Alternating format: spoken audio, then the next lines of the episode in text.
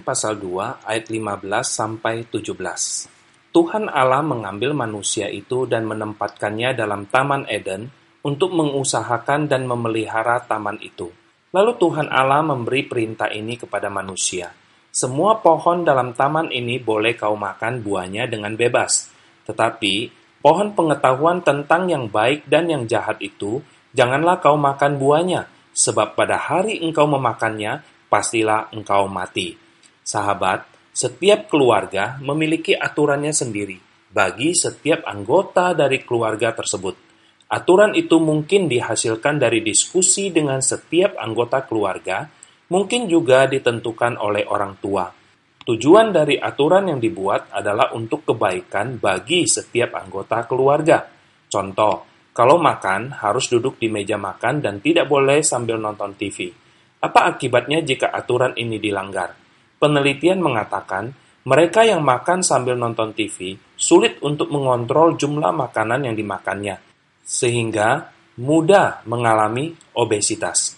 Perhatikan apa yang terjadi pada anak Anda ketika makan sambil diajak jalan atau sambil nonton TV.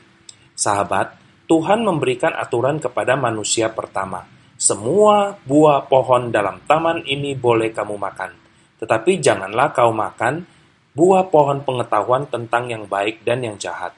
Jika engkau makan, engkau pasti mati.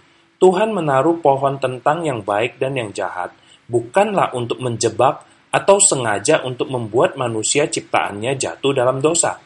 Tuhan menciptakan manusia sebagai manusia yang bebas, bebas untuk memilih dia bukan menciptakan sebuah robot yang bisa diatur atau dikontrol sesuka hatinya. Manusia diberi kesempatan untuk memilih taat atau melanggar aturannya.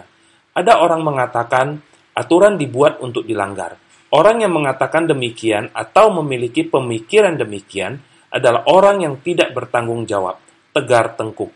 Terkadang, orang demikian berpikir ketika dia melanggar aturan dan lolos dari hukuman, maka dia adalah orang yang hebat yang bisa mencari celah aturan untuk dilanggar. Betulkah demikian? Sahabat, tidak ada seorang pun yang bisa lolos dari hukuman karena tidak taat pada aturan. Karena begitu sampai waktunya, setiap orang harus mempertanggungjawabkan apa yang diperbuatnya. Tetaplah taat dan berpegang teguh pada aturan Tuhan, dan hanya dengan demikian kita dapat bebas dari hukuman. Amin.